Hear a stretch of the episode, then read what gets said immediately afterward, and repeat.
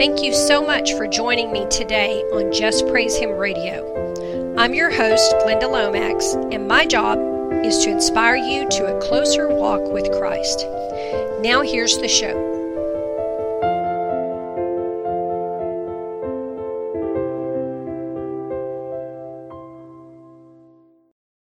Hello, believers. Welcome to the Just Praise Him radio program.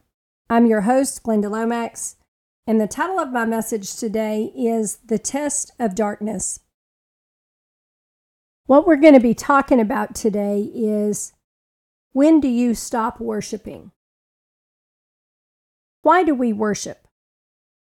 We worship because we are created with a built in need to worship something or someone. It is innate to us, and we desire to worship something or someone. When do we worship? That depends on who you are. Most Christians worship at least on Sunday mornings, but you can also worship in your car, on your commute, or running to the grocery store for eggs. I sometimes worship while I'm doing housework. That way I don't have to think about the housework. Why do we worship? Normally, we worship what is superior to us because we admire it, we honor it, we love it, we like staring at it. We worship him who created us. We worship the one who has loved us from the very beginning and even in the midst of our darkest sins. Let's talk about what worship is. This definition of worship is from Wikipedia. Worship is an act of religious devotion, usually directed towards a deity. For many, worship is not about an emotion, it is more about a recognition of a God in our case, a recognition of the God. An act of worship may be performed individually, in an informal or formal group, or by a designated leader. Such acts may involve honoring. What worship is not? Worship is not about the self. We are not God, in case any of y'all didn't get that memo. It's not about us, it's about Him. He is the Savior, our Creator, our God. There is another level of worship many people do not ever find. You know those times when your whole life just kind of tanks? Something really awful happens that just leaves you shell shocked? Yeah, I knew you did. We are supposed to worship then too, even though that is the last thing you feel like doing when you've just got bad news or something really awful happened. If we know Him, then most of all, like Job did, like King David did, like King Jehoshaphat did. When all his children were dead, and King David, when his son with Bathsheba had died, both worshiped. Worship during the darkest times of your life. I call this worship in the dark. And it is the worship that is only offered by the true children of the Most High. You will never see a lukewarm Christian offering true worship when something horrible just happened to them. You're more likely to see them shaking their fist at the sky, cursing, blaming God, etc. But the children of the Most High will say, Though he slay me, yet will I trust him. Those who still call him Lord, even when everything around them is turning to ashes, that is true worship. It's easy to worship when you just got the job you wanted, when you just had the child you prayed for for five years, when everything is going great. But what about when it's not? Is he still your God? Or no? Many people turn away from God when he don't give them what he wants, like he was a malfunctioning ATM machine. But if he is God, if he be God, then worship him. Worship Him in spite of your pain, in spite of your disappointment. Worship Him in the face of disaster. And y'all, I have stood on that dark place when it is so hard to utter even a praise. And it is difficult. I'm not kidding you. It is difficult. But either He is God or He isn't. Which one is it? In your life, will He be God regardless? Because you're about to have to answer that question. And we all have to answer it at some point when things happen in our lives and somebody dies that we wanted to live. we lose a relationship that we wanted to hold on to, that job promotion don't come through or whatever. If God be God, then take your pain to him. If something else is God, then take your pain to that. But remember that he said, whatever you are going to for provision now, whatever is your God now, that has to take care of you later. So if he's going to be your God, you better make him your God, okay? 1 Kings 18:21. Right before Elijah killed the 450 prophets of Baal. And Elijah came unto all the people and said, How long halt ye between two opinions? If the Lord be God, follow him. But if Baal, then follow him. And the people answered him not a word. You know, Baal was the God of the unbelievers in the Old Testament. And there are a lot of things and people that we could substitute for the word Baal in that verse. Because idolatry is rampant in our world, even more than it was in Elijah's. In our day, there are many gods. Today, we have the God of the government, the gods of beauty, wealth, and privilege. We have celebrity gods, social media gods. We have the God of independence, the God of intellectualism, the God of natural living, the God of tolerance. Oh, yes, we have many gods to choose from where I live. In fact, you can probably only find more of them someplace like India. Maybe someday there will be a game show called Showdown of the Gods, little g. Methamphetamine is some people's God. They trample over everything and everyone in their lives to get more of it. It gets them through. Until it doesn't. Another God with a little g. You can make a God, little g, out of almost anything. Just don't expect it to save you from anything, including hell after you die. I'm just saying. All of the little g gods are just useless idols. I want to read y'all a journal entry. I think I've read it to you maybe one other time. It is from January the 27th, 2012, and I came across it cleaning off my desk. The most powerful worship we can offer up, like David and Job and Jehoshaphat, is worship in the dark when we are in terrible pain. And I added, scared or desperate. I was praying about the coming time of great sadness and grief he has told me about. God's been telling me about this time since 2008 or 9. He said, Can you do this for me?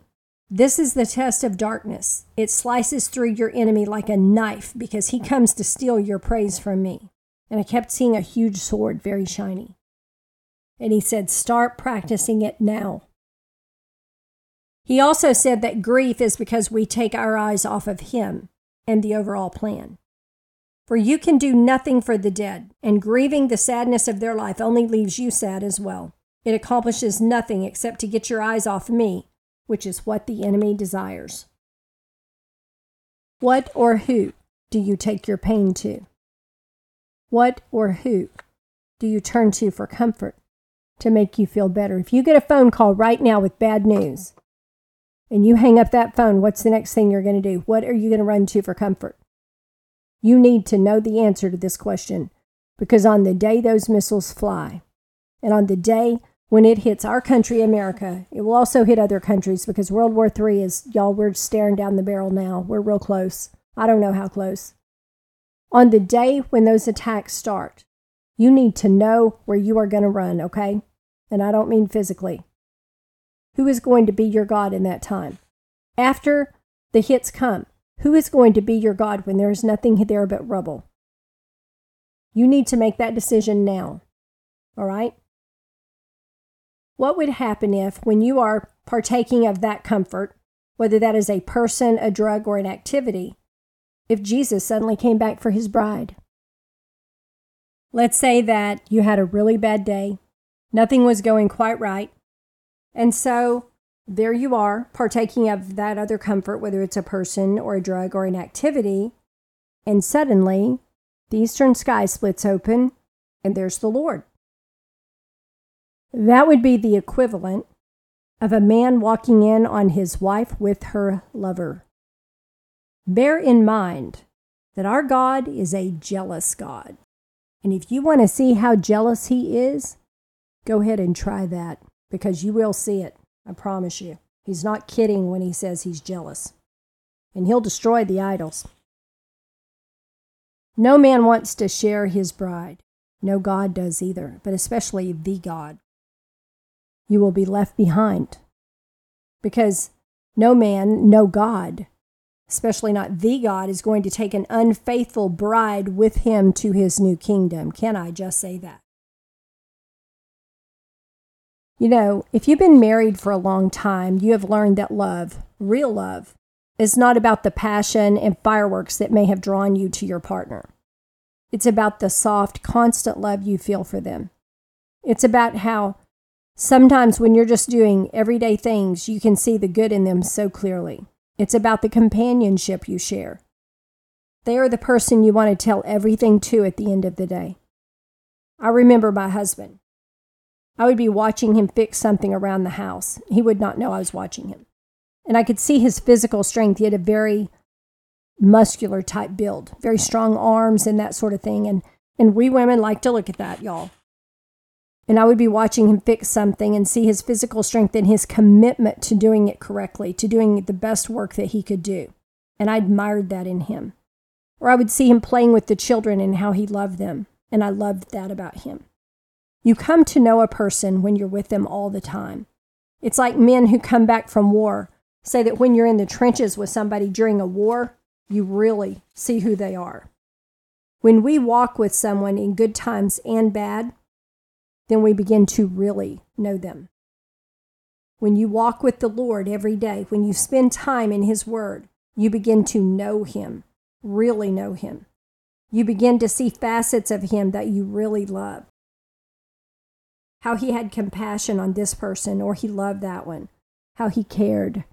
How He still cares when you see some of the links he will go to to get somebody back on the right path. It will amaze you. Worship, real worship, is about knowing God. It is about seeing who He is and loving what you see. It's about glimpsing His love, His majesty, His kingship, His glory catching just the smallest glimpse of His amazing love, His great power, His holiness, His honor, and loving what you see. Everything about Him is so different from all we see in the world around us. He is still God no matter where we are. He will still be there when the dust settles and the disaster is behind us. He will still be there when that marriage crumbles or that good job position is eliminated. He will still be there when the bank account is overdrawn or the transmission goes out on the car. He will still be God when we get that bad diagnosis. He is still God at the end of every day, whether it was a good day or the worst day of our lives. He is still God. You know, there are people that get angry at God when He don't answer their prayers. He has told me that in the time coming, people will turn away from him and deny him because he does not stop the terrible things happening, but that he cannot, as all scripture must be fulfilled in the time of the end. And this time, it really is the time of the end. He said many will abandon their faith in this time because they don't get what they want. They will walk away from him like children turning away from broken toys and they will turn back to the world, giving up their salvation in the process. Because to them, if they don't get what they want, He's not going to be their God. They're just not going to play. Do you see the disconnect there? He is not their God unless He gives them what they want. It's all about them. No, church, it's all about Him. It's always been all about Him. It's all about Him who sent His only begotten Son to die for you and for me so we could have a way to heaven. It's all about Him who hung and bled on the cross, the blood that now covers your sins and mine. So, in the time coming, who will be your God? Who will you take your pain to for comfort? Or what? Will it be that drug? Will it be your spouse or your friend? Will you turn from him and throw down your faith when you don't get what you want or what you prayed for? Who will be your God when he cannot answer your prayers? When someone or something is taken that you did not want to be taken? Who will be your God then? Is he only the God of answered prayers? Does he only get to be your God if you get everything you pray for? If you get everything you want? He will still be God after he has walked with us through our grief, after he has loved us through our pain, after he has bound up our broken hearts. He is still God, and he still deserves our worship. Blessed be the name of the Lord. Around us, we see cheating, stealing, and lying, but he isn't like that. We see a lack of caring, a coldness, no love, but he is not like that. When we see his goodness contrasted to that, when we see how much he loves us, we worship him. God requires our worship to be exclusive, that we worship only him. Matthew 4 4. But he answered and said, It is written, Man shall not live by bread alone, but by every word that proceedeth out of the mouth of God. And verse 10 Then said Jesus unto him, Get thee hence, Satan, for it is written, Thou shalt worship the Lord thy God, and him only shalt thou serve. There are a lot of bad things coming. I know a lot of y'all are scared, at the very least apprehensive. We are all feeling the uncertainty. We all see the laws being passed and what's coming down the pike. And we know the things God has told us for years now are coming. But He chose us to be here now. He chose us. He handpicked us, y'all. So we still have a job to do as long as we're here. And we can pray for mercy for ourselves, for our pets, for our families. We can pray for mercy. We serve a merciful God. But choose who your God's going to be and know the answer to that. Because pretty soon the mark is going to be introduced. And without that mark, you cannot buy or sell. They're going to take everything from us when we refuse it. Because they're going to say, well, you have children, but you can't feed them if you don't have the mark. Sorry, we're taking your kids. And they're going to take everything. But He is still God. And you have to choose. He gave up everything for us.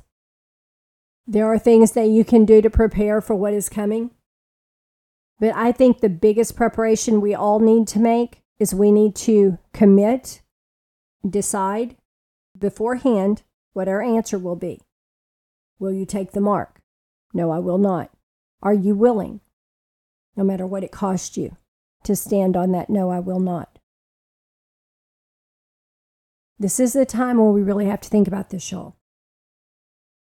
Because it may come out very suddenly. We may not get any warning at all.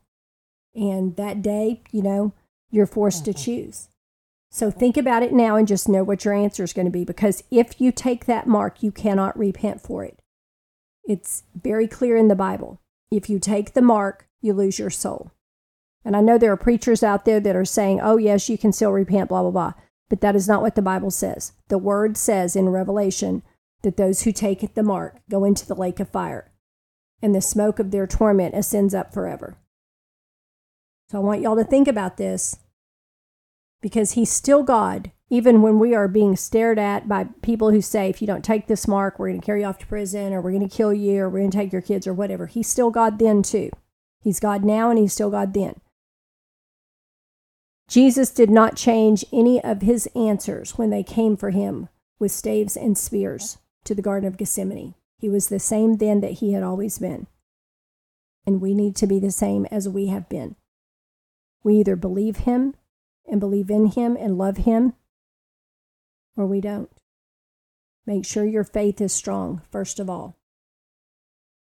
I want to mention too that those of you who emailed me for the verses to meditate on and the no lack prayer, I'm trying to get those sent out all of you. I've had over 200 responses, so I've I'm having trouble answering them all, so y'all bear with me if I could post it online in a way that you could copy it, I would, but I'm not on Facebook and uh, you can't copy from the JPH site. So I don't know what else to do, but just bear with me. I am sending them out, okay? It's just taking a while. And I've talked to more than one person already that's gotten results from the no lack prayer. So that's a very good thing. Y'all hold on to that. Pray it when you need it because God answers that. He wrote that prayer. And I'm very excited that y'all are that excited about the no lack prayer and the verses to meditate on. That's all I have for y'all this week. I know this is short. I'm sorry. Thanks for listening.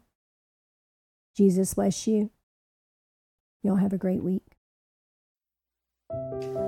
Thank you so much for tuning in today to Just Praise Him Radio. You can contact me by mail at my new address JPH Inc., Glenda Lomax, P.O. Box 60, Glencoe, Arkansas 72539, or by email at jphtoday at gmail.com.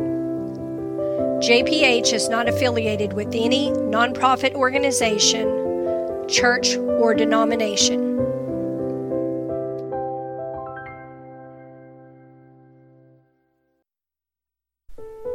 Have you heard?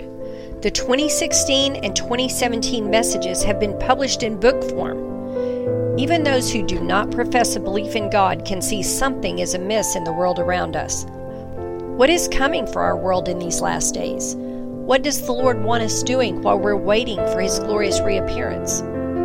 Time of Reckoning and Soon It Will Be Night each contain approximately 200 prophetic messages and visions from the throne room of God telling what is coming to America and the world in these end times. The Lord has always warned nations when they were headed for destruction. He has always warned His own people. Are we also being warned? Get your copy of Time of Reckoning and Soon It Will Be Night, available now on Amazon.com.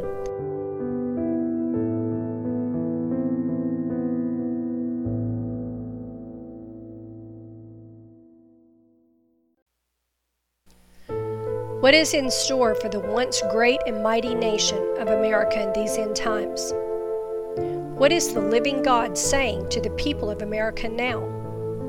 What could possibly be in store for a nation that once trusted in God, but has changed its path from following in the living God's ways to now removing Him from everything and walking the other way? In the book No Longer Mine, you will find all the messages to America collected in one place in chronological order. No Longer Mine Messages to an Unrepentant Nation is now available in print at wingsofprophecy.com in the bookstore tab. Get your copy of No Longer Mine today.